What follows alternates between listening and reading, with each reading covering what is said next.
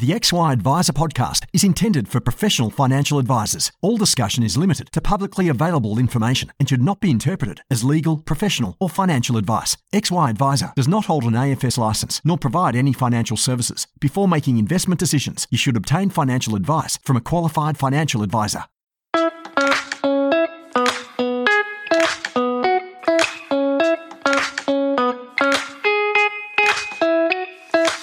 Team, Ben Nash here. I'm one of the co founders at XY Adviser and founder of the rapidly growing Pivot Wealth, which is my business baby. I started from scratch about eight years ago, and I've since scaled up to become one of Australia's better known financial advice companies for high income accumulators. You can join me every Tuesday as I have the pleasure of furthering my own knowledge by interviewing some of the best people in our industry and beyond to improve every part of what we do with our advice process. We're currently hiring financial advisors and associates, so if our approach resonates, you can learn more at pivotwealth.com.au forward slash careers. Perpetual is a dynamic, active manager offering an extensive range of specialist investment capabilities, including Australian and global equities, credit, fixed income, multi asset, as well as environmental, social, and governance, designed to help meet the needs of clients across Australia and New Zealand. Underpinned by our long standing and market leading Australian equities capability, Perpetual also offers an extensive contemporary range of funds. As one of Australia's longest serving and most trusted investment managers, our long standing commitment is to deliver superior outcomes over the long term to clients. Hey guys, Ben Nash from the XY Adviser team, and today I'm pumped to be here with Scott Dawkins. Scott is the uh, founder, director, principal advisor at Griffin Financial Services. Uh, he was a planner over in the UK for a bunch of years before uh, coming back to Oz to, to start his business. Um, keen to pick Scott's brain and see what's uh, what's changed over the ten years that he's been in business, uh, how he's tackled his team and business growth over the last little bit. Scott, thanks for joining us, mate. Great to be here. I thought a good place to start was just around like the the evolution of your business, how it's came about, um, and how you ended up where you are today. Uh, sure. Yeah. Well, I guess um, my, my journey in financial planning actually started over in the UK um, from Adelaide originally. Sort of finished my degrees, had sort of spent some time overseas, and then backpacking for a little bit, and wasn't um, as much as I love Adelaide. Was sort of looking to sort of to get onto somewhere else, and so went over to the UK and got picked up by um, um, a wealth management firm over there um, sort of a bit of a sink and swim kind of environment. Um, so it was very much like a baptism by fire, sort of thrown into the deep end. But um, that worked out fairly well for us. Um, within a couple of years, was actually fast tracked to sort of be a partner in that business. Um, and by you know my two year time in the UK ended up being sort of seven and a half years, which was really only brought to an end because you know I had some young kids and wanted them to grow up in Australia. But yeah, so I think um, you know that journey, you know, over in the UK was was really good. But um, I think um, you know, like was was fortunate enough to sort of win an Advisor of the Year award, um, you know, twice in a row, just as I was sort of wrapping up my my time in the UK, um, and then sort of got a good exit out of that business and used it as a chance to sort of take some downtime. So when I moved back to Australia, um, I took a year off one to sort of to make sure you know what direction I wanted to take uh, in the industry, whether I wanted to sort of stay in financial planning, and then you know when we made that decision, when I made that decision pretty quickly, it was sort of looking okay, well, what do I want the business to look like, and and you know I think I was um, it's one of those things where sometimes you know if I was in that business and I stayed in it, and because it was going so well over in the UK, you really don't change things once you've got momentum, and I think the opportunity to sort of start with a you know like a blank sheet of paper and to look at okay well what did i like about what we were doing? Um, what didn't i like? What could i do better? What could i do differently? Um, what do i want the business to look like?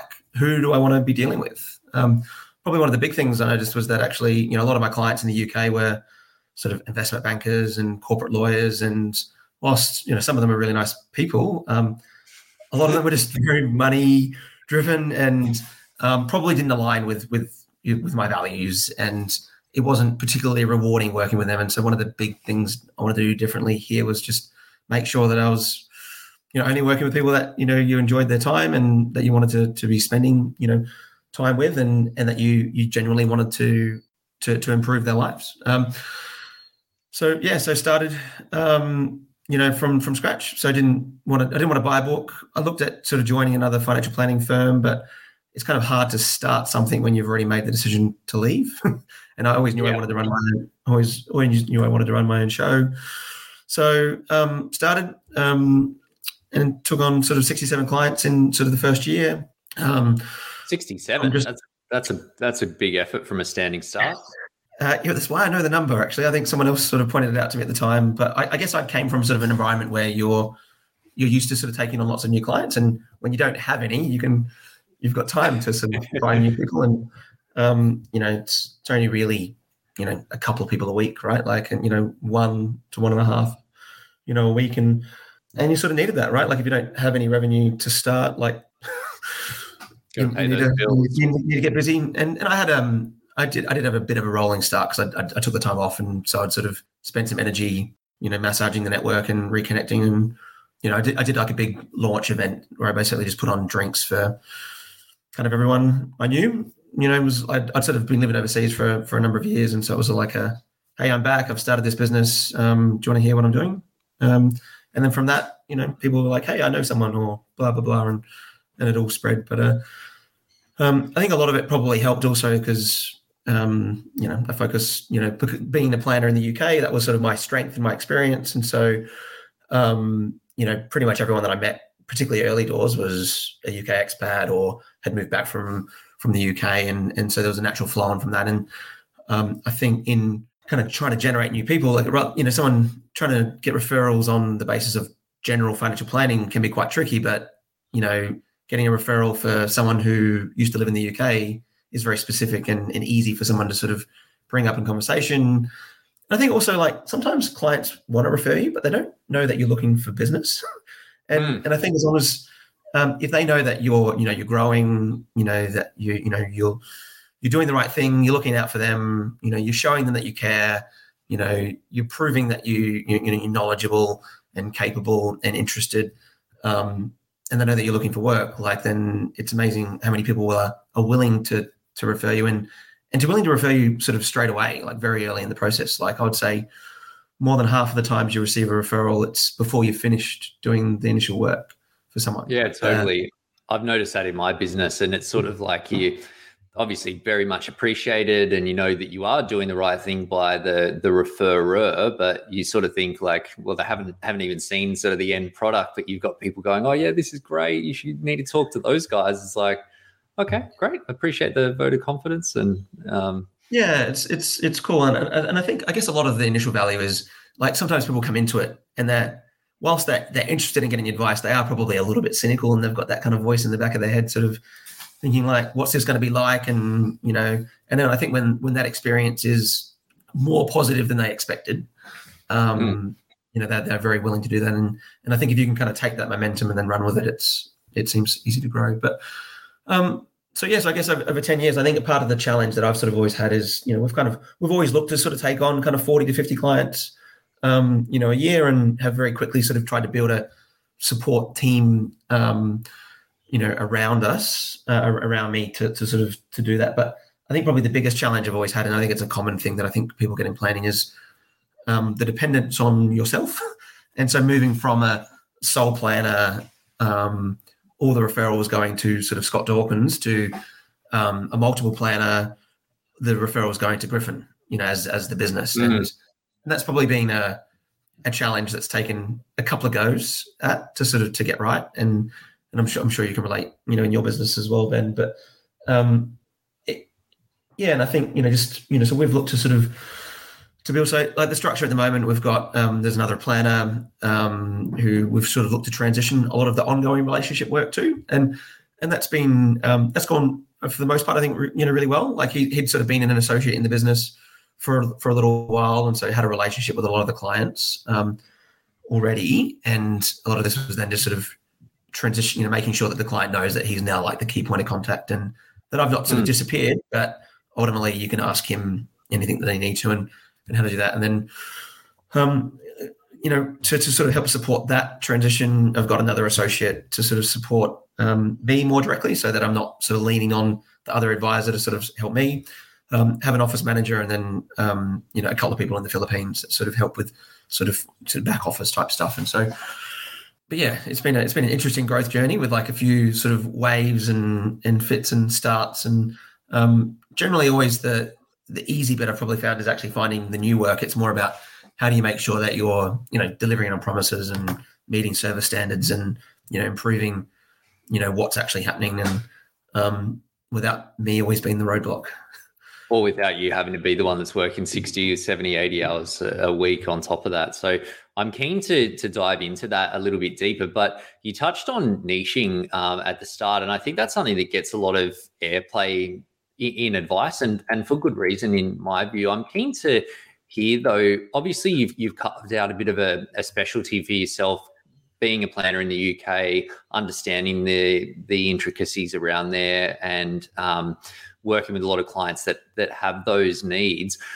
Was that a purposeful thing when you started? Did you position the business in that way, or is that just something that you've naturally gravitated to? And um, what have been the lessons around that for you? Yeah, so uh, it is something I did intentionally, um, mainly because it was like the main thing I had, right? So I I started planning in Australia having never been a planner, and so I I went straight from being an advisor in the UK in the time off that I took off between. I did sort of the the relevant quals, like I did a degree in finance and and, and commerce, uh, whereas you probably couldn't you, you can't do that now, right? Like I sort of started you know from from day dot, set up a company, I had a license. I'd never been a planner in Australia before, and I started my own business, and so so when you've got zero clients and you're not looking to buy any, um, you know, and you've never been a planner in the country before, like it's sort of uh, having the niche that that is something that you you know it's like I, I could be very good at that, and I was you know I learnt really quickly how to do all the Australian aspects of that and spend a lot of energy in that while I was you know transitioning. So, um, but I think you know in hindsight you look back at it and there's lots of other reasons why it sort of works really well. I think so being a niche doesn't mean that you don't have to deal with people that fall outside of that. Like I think, which is often the common misperception, but it means that you're positioning yourself as an expert in in that area, and these are the types. And you can have more than one. Like we've probably got a few. You know, like we, we deal with a lot of young professionals. So you know, like my clients would typically be 35 to 50. Um, they'll often also be an expat, and then you know we actually also do a lot of work with sort of same sex couples as well. And so if you get like a, they can kind of sometimes be sort of all three, or they might be two of the three, or they might be you know um, just one. But I think like having having a niche makes it really easy for someone to understand where you fit and if you're appropriate and with you go to that. And then if you've got something that you're concerned about, you want someone who, you know, generally speaking, that they'll be like, oh, would you know anyone that can do this?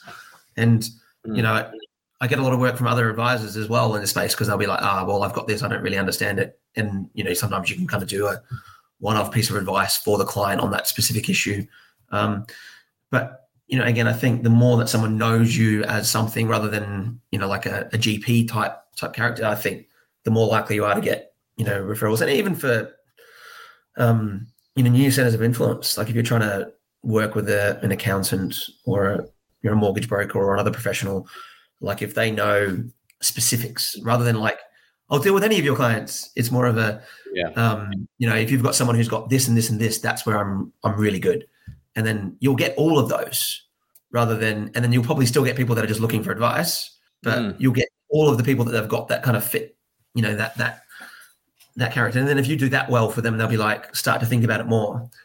Whereas, you know, and, and again, I think it's also easy to be good at it if you're doing a narrower type of advice, right? Like it's sort of Totally. I, I, think it I think it allows you to become an expert in their problems. I think that's why people engage advisors is to solve problems. It could be the investment's not growing or got a tax issue or whatever. And uh, if you're dealing with the same problems day in and day out, you quickly become an expert in those problems.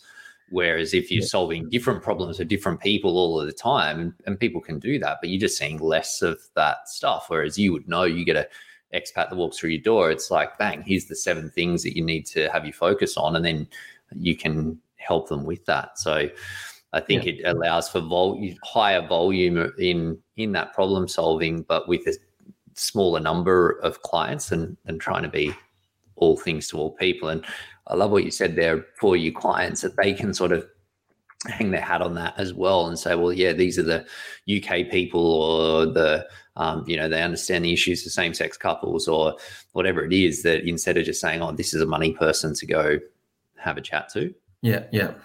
Yeah. So you mentioned at the start around starting with that blank blank piece of paper as well, and I, I love that because you I, I, fully relate where you do get so caught up in your day to day that you're like, well, this is just the way that I that we've done it. And sometimes when you do take a step back and realize that there are gaps or or opportunities, what are the biggest things that surprised you after going through that exercise for you? How little I wanted to do it the way that I had done it in my previous sort of stage of the career. Like it was one of those things where you know, we had a process, the process worked, you repeated it, you came in every day, and that was sort of what you did. And and I think um, starting again without already being in flow with all of that from from that just allowed you to be like, oh, hang on, actually, you know, this is the kind of people I want to be dealing with. This is the the types of advice that I want to provide, and this is how I think we should be structuring things. And um, and you know, so a part of that was quite natural because I was I left the country and mm. I was moving into a different advice system and and the UK at the time was still very much, um, it wasn't really like ongoing service fees. It was a lot of sort of upfront type work. And um, unless someone was sort of investing more money, um, there wasn't really a lot of review. So it was, you know, Australia was probably five years ahead of the UK in that part of that that journey. Mm. But um, yeah, like it was it was surprising just how differently you know I wanted to do things. Um, Whereas, you know, if I started my business in the UK, you, I would have probably just done it the same way, but just with a different name and different set of people and, and whatnot. Um, it, like, and, and it was, you know, I guess it's exciting as well because you can kind of get, you can make it feel yours, like, and it makes it, and it yeah. really resonates with your own principles and, and, and values and, and goals and direction and, and stuff like that. So, um, whereas when you're working for someone else, you know, it tends to be about money more. You know, like they, you know, it's like you need to be profitable to them, you know, within that business, right? And so, um, so it was nice to sort of, you know, recreate and, and choose the way that you wanted to do things. And funnily enough, that uh, when you make the decisions with that lens, that it tends to lead back to profitability. And I think yeah. you, you, know, you, mentioned that you're onboarding 50, 60 clients a year every year, but you're doing it when you you're focused on that the client experience or not necessarily purely on the bottom line. Of course, you've got to focus on the bottom line because that's what business um, uh, needs to survive. But um, yeah, it obviously hasn't impeded your ability to, you know, hit growth and grow your business, right? Yeah, yeah, yeah. No, I think that's the thing. I think if, if your objective is money, you'll probably end up with less of it. I always found. Whereas if your goal is doing the right thing and you charge a, a fair and consistent fee for that, then you'll probably be more profitable than if you're, you know, because I think I think the difference is like um, I know I remember getting asked once earlier in the career, like, how do you get so many referrals and do that? And it's like, well, you have to care, and if you you can't pretend that you care, like because it's the genuine nature of your interaction with people that they resonate with, and that's what they enjoy. And if you um, can demonstrate that you actually do really want the best for them and you're you're able to you know you've got the capability and the experience to sort of to get the right questions coming out you know so that you you understand that person and if you can then articulate their problem better than they could probably themselves that's sort of what gets you know referrals but mm. you can't you can't you have to be authentic i think about that like if you know people can think they can or not. Like they will, in general and mass, tell if you're just trying to to do the best thing for you rather than for them. Um, but then ultimately, that will lead you to more money anyway because people engage you and you know they refer you, and you know you don't have to waste time and energy in, in other areas. Mm. And I think that that's what people get behind as well. I, I, don't know if it's a younger client thing. I think it's an all people thing, but I notice that um, we do a lot of work with younger people as well, and they seem to pick up on that I don't know if it's if it's more or more quickly or more accurately or something, but um, they can I don't know they, they tend to to sense that. But yeah, I would agree with with that sentiment.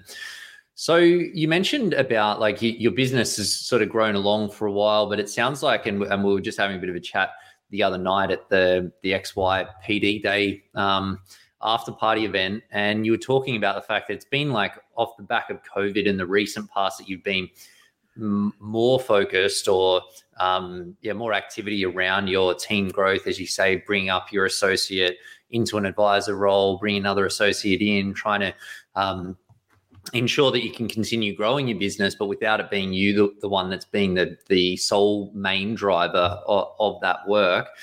What what have been the um, the lessons learned in in that process for you?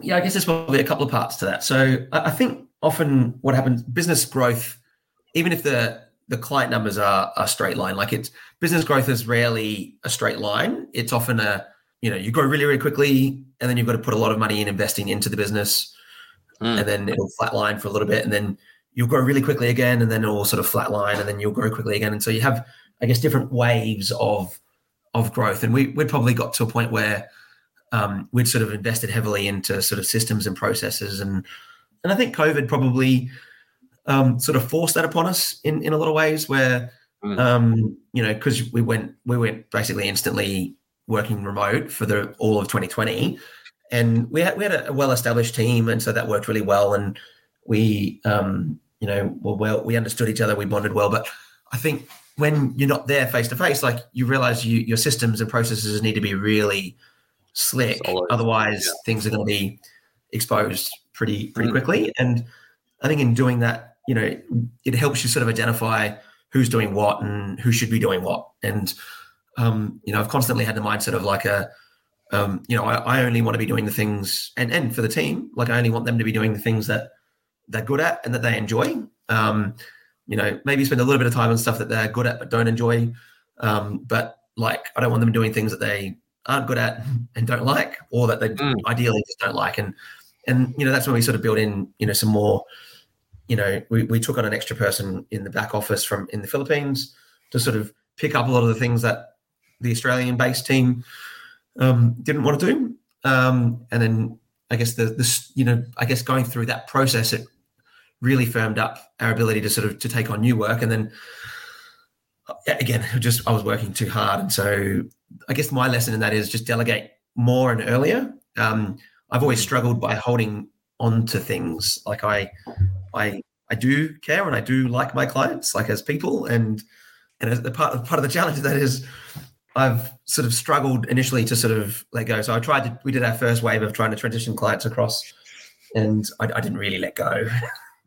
and as a, as a result of that, you know, it took a long time to get traction. And I think um, as soon as you, you know, once I did actually get to the point where I let, I let go and I let Josh run with it, he did phenomenally well. And it was one of those mm. things where, um, you know, actually they're probably almost better served by him because I've got a million other things that I'm doing, and, and he's got a smaller number of clients at this stage, and so he's going to be more responsive and get back to them faster, and you know ask the right questions. Whereas if I'm trying to juggle everything, then I can't do that well, even if I'm the person who had the relationship in the beginning. But and so yeah, I think if I was to do it again, I'd definitely look to to delegate more earlier and um, you know not be reckless with it, but I think to to trust in the people um, tr- trust in the process, and then make sure that you know you're communicating it appropriately to the client. Um, mm. And then get out of the way, which is the hard part. I've I've certainly been in the in the same position, and I think you, especially when you're the founder and you sort of the driver of a lot of those things, that you have things that you would typically put into an email or a document or a conversation or whatever and then some everyone's different so they would do things a little bit differently and I know for me, it's like one of my big limiting beliefs, not just for my work, but across life. It's like I feel like there's a particular way that things should be done. And if they're not done in that particular way, I'm like, shit, that's not getting done the right way. But everyone's got their own way. And, um, you know, as long as they're getting to the same outcomes and the clients are getting the results that they come to us for, then how you get there is that's okay. And and like you say that your if your attention is on you're you're watching the P and L, you're doing like marketing or marketing growth, team development, all of these things that it means that you can, while you might, you know, if if being an advisor was your only job, that you're probably going to do it incredibly well and and perhaps better than someone else in your team, but it's not. So it means that your clients yeah. are probably better served by having someone that um, where it is their their only lane, they then know that they can draw on you for support when that is needed. Um, ultimately, clients looked after better, and it, that supports uh, the business growth. Yeah, absolutely. And I think uh, I guess the more um, the more time that you can free up, you know, for you to be able to do other things, you know, and again, and it, I guess it depends on what role you want in the business, but again, I, I want to be able to help more people, and, and, I think there's lots of people that need advice, and I feel like um, there's a lot of you know a lot of places where people were, get, were getting advice from before that that are no longer options for them, and and ultimately um, there's only so many people that I can help, so we need to grow the team in order to be able to do that, and and as long as you're giving them sufficient support, and so so one of the th- that probably one of the other things that I sort of um, put in place um, that I think really helped is I sort of blocked out two mornings a week, like for, for three hours, just to sort of work on um, work on the business type stuff. So like no meeting time, just uh, you know dedicated time that is supposed to be for, for things that is you know I guess improving improving the business as a whole rather than sort of doing you know fee earning work type type stuff like or, or like client meetings or all that type of stuff. And um, whilst I, I took a little while to honor it and I don't, I don't always honor it I think just having that as the constant reminder to sort of be giving yourself time for that. And I, and I think that yeah and I feel like my value could probably be much greater in the business if I was maybe more true to that and then allowed to you know mm. to delegate yeah, it's hard to, it is definitely hard to find that time. I know I try to do all Tuesdays, I block out for no meetings, and that's my mm. on the business time because I find that if I end up stacked with meetings on Monday and then Tuesday, I feel like the week is halfway gone and then I haven't got anything done and I get super frustrated. So, blocking that bit of time at the front end of the week means that I can, you know, have conversations with the team or um, work on a marketing initiative or a partnership thing or a bit of content or whatever uh, you need to do that because it's like we just tend to consume what we've got to work with. And if you don't have barriers around your time, then uh, you just get stacked and then you're so caught in the day to day that you you never yeah, yeah. end up moving. And, you know, like and like I, I have four kids and a dog and I like to do other things like it. So it's yeah, like you want to you want to be able to have time, you know, for yourself too, right? Like, and so this you're not useful to, to anyone if you're sort of always doing sort of 60, 70 hours a week. Mm, absolutely. And so on the team stuff, if if if you were to go back to the start, is there is there anything um, other than the, the, delegate faster? Is there anything else that you do differently? I think I think that's probably the big thing. Like I think um, I feel like I, I, did that well early, and then I sort of stagnated with it. And I, I had sort of a, a, false start with a, uh, an advisor initially, and then I was probably a bit slow to to pick that up again. But that's probably the big thing. Like I've I've just struggled to let go of enough. Like uh, and, and I think the the more that you can kind of delegate responsibly um, earlier, then then I think that's the better. Whereas because um, particularly with client work, like back office stuff, I think is really really obvious and really easy to do. But mm. um, the client contact, and so being comfortable with it not being you, or not being exactly the way that you do it, like what you were saying, yeah. but it being a way that is still a good way, and with the right mindset, and and because um, it's you know, again and putting the energy into training on that rather than to you can't sort of expect change without changing the inputs you know or or changing the energy right so if um if you're not providing kind of the right kind of feedback or development or support then you can't expect a different result um, yeah and so probably more of that sooner like I love that. And the, one of the things that I've learned over the last little bit is just having that clear, like, yes, having the training support, but having a structured approach to to doing that. To say, okay, every role in the business, what are the outcomes that we need from that role? Okay, it's these meetings or this retention or these SLAs around these particular tasks. And then on from day one, you can just say, hey, okay, th- this is the outcomes that we need for you in your role. We're not expecting you to do it tomorrow, but we are expecting you to do it in 90 days or you know whatever the time period is. Then you can build your training plan around that. It needs to be flexible, obviously, to shift things uh, based on the individual, based on what's going on in the business. But at least then you've got the goalposts to work towards, sort of like what we do with our clients. Yeah, and that's probably the other thing that you've sort of prompted with me there. I think, you know, I've kind of always had a documented business plan and we've sort of refreshed it a little bit, but I've only really just recently started sharing that more deeply with with the team and particularly around sort of like the you know the quarterly goals and targets and, and projects that we're sort of working on. And and I think that's been a um, you know the, probably the last eighteen months has been a, a real positive um, influence in sort of everyone feeling like they're on the same you know journey and going to the same place yeah. rather than um, it's sort of been like you know there's a clear goal and there's a clear plan but it's just in my head it's yeah. more about um, making sure okay like is everyone on the same boat going to the same place like and and and i think you know sharing freely like you know numbers and targets and you know ratios and um, you know projects um, so yeah I, the other thing that we probably started to in, in um, to do during COVID as well was like quarterly quarterly catch ups where we sort of just work on a process in the business, and so would choose, you know, it might be like the review process or the the onboarding process, and mm. we'll just sort of spend three or four hours, um, you know, as a whole team because because we were working remotely, um, it was a really good chance to get everyone back together. Um, mm and to do that and would just sort of break it apart and be like, okay, well, are we happy with this? And is there anything that needs to change or whose responsibility is this? And should it still be theirs? Or, you know, how can we enhance this experience or, you know, that kind of stuff. And, and sort of once a quarter, and we still do that now. And I think it's been, it's been really good as a way to get together and, and a chance to sort of be like, okay, well, not trying to rebuild everything from scratch, but mm. just look at forcing yourself to be thinking of a continuous improvement. You know, like what, how do we do things a little bit better? Um, what is there, a, you know, a part of the process that we change, or can we systemize it or streamline it, or are we getting the best use out of our technology or software or those types of types of things? And so, and then planning it quite intentionally. So we have sort of a list of projects for the year that we're working through, and then we make sure that's then incorporated into that. And then, and then we'll go out and do like a you know nice long lunch and or an activity or or something as well um, at the end of it, and hope that someone's taking good notes so that they. um, but yeah. Um, I feel like it's kind of yeah, it's really bedded that sort of um, continuous improvements, pursuit of excellence type um, approach, you know, across the board rather than just my own expectations um, yeah. that are inside my head.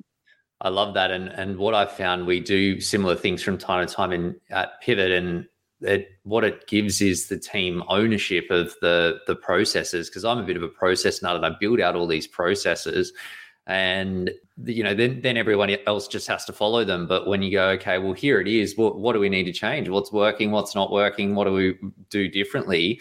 And then they go okay well actually this this and this. And then all of a sudden it's no longer my process but it's their process and our yeah. process. And then they get um, they get behind it more and follow along more. It gets that collaborative, the the continuous improvement, but it's them driving and not thinking that it's you know something that just comes down from up high and um, you know, they're just expected yeah. to follow without any input. Absolutely, I think yeah, delegated accountability. I think because one of the one of the first things that I always did wrong was like ultimately I was the person accountable for everything. Yeah. So like the people that would be doing the parts of it, but ultimately if that if it didn't get done or did get done, like it was it was sort of like it stopped with with me.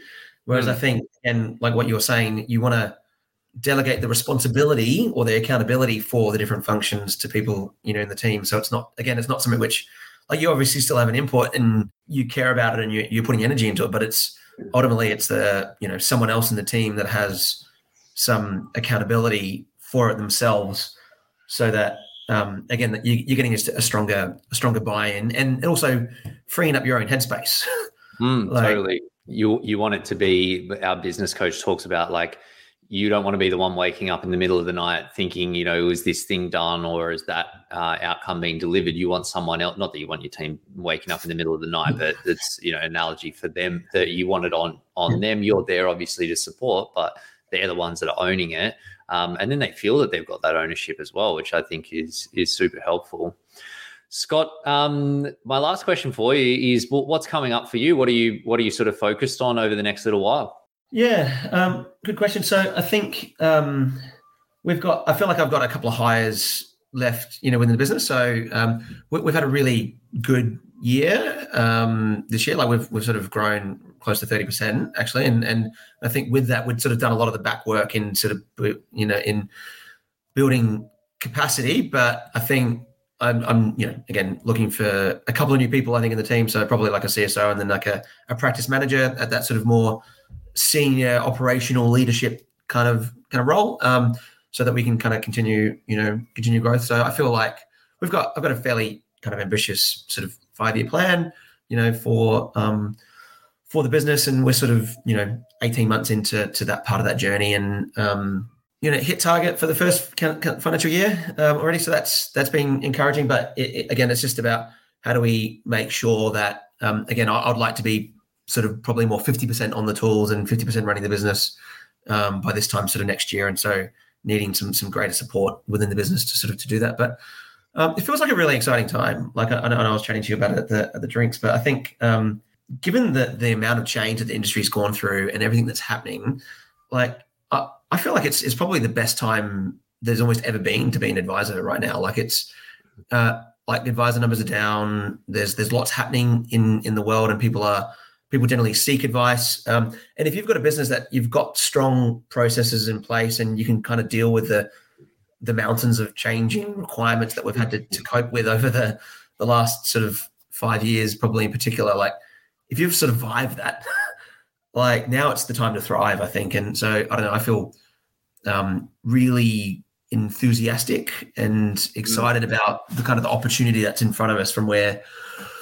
from where we are. So it's just, just I guess, taking advantage of it. Absolutely. Yeah. I think that there is that groundswell for consumers and more people are getting great advice and then they're, they're, they're sort of um, spreading the word about that. And I've been saying for a long time, I'd love to get to a point where, you know, people are out of shape with their physical health, then you know the the sort of society knows and then they're saying why don't you you know get a pt or you know do that thing that you need to do to get there i think money is something that we don't um, talk about so much but it's also just not saying like you know if you, you everyone's got a mate that's that's the finances are probably way out of whack but we don't say oh you have to go get a financial planner i think if yeah. that changed um, and it is changing but um, yeah it, it's hmm. great for everyone so it is certainly yeah. exciting times ahead but yeah, I feel like we're on the right side of that that transition. Whereas I think I think um, the industry is has changed and is changing quite quite mm. dramatically. I feel like that's starting to be meaningfully felt. Um, mm. yeah, at least from my perception. So it's absolutely. Yeah. For, so, for anyone that's interested to learn more about some of the opportunities that you might have coming up, what's the best way for them to get in touch? Uh, so probably just through the website. So uh, griffinfinancialservices.com.au is, is the website. So reach out there. Awesome, mate. Well, thank you for sharing your story. Look forward to continuing to see you kick goals into the future, mate. And we'll catch you on the next one. Sounds good.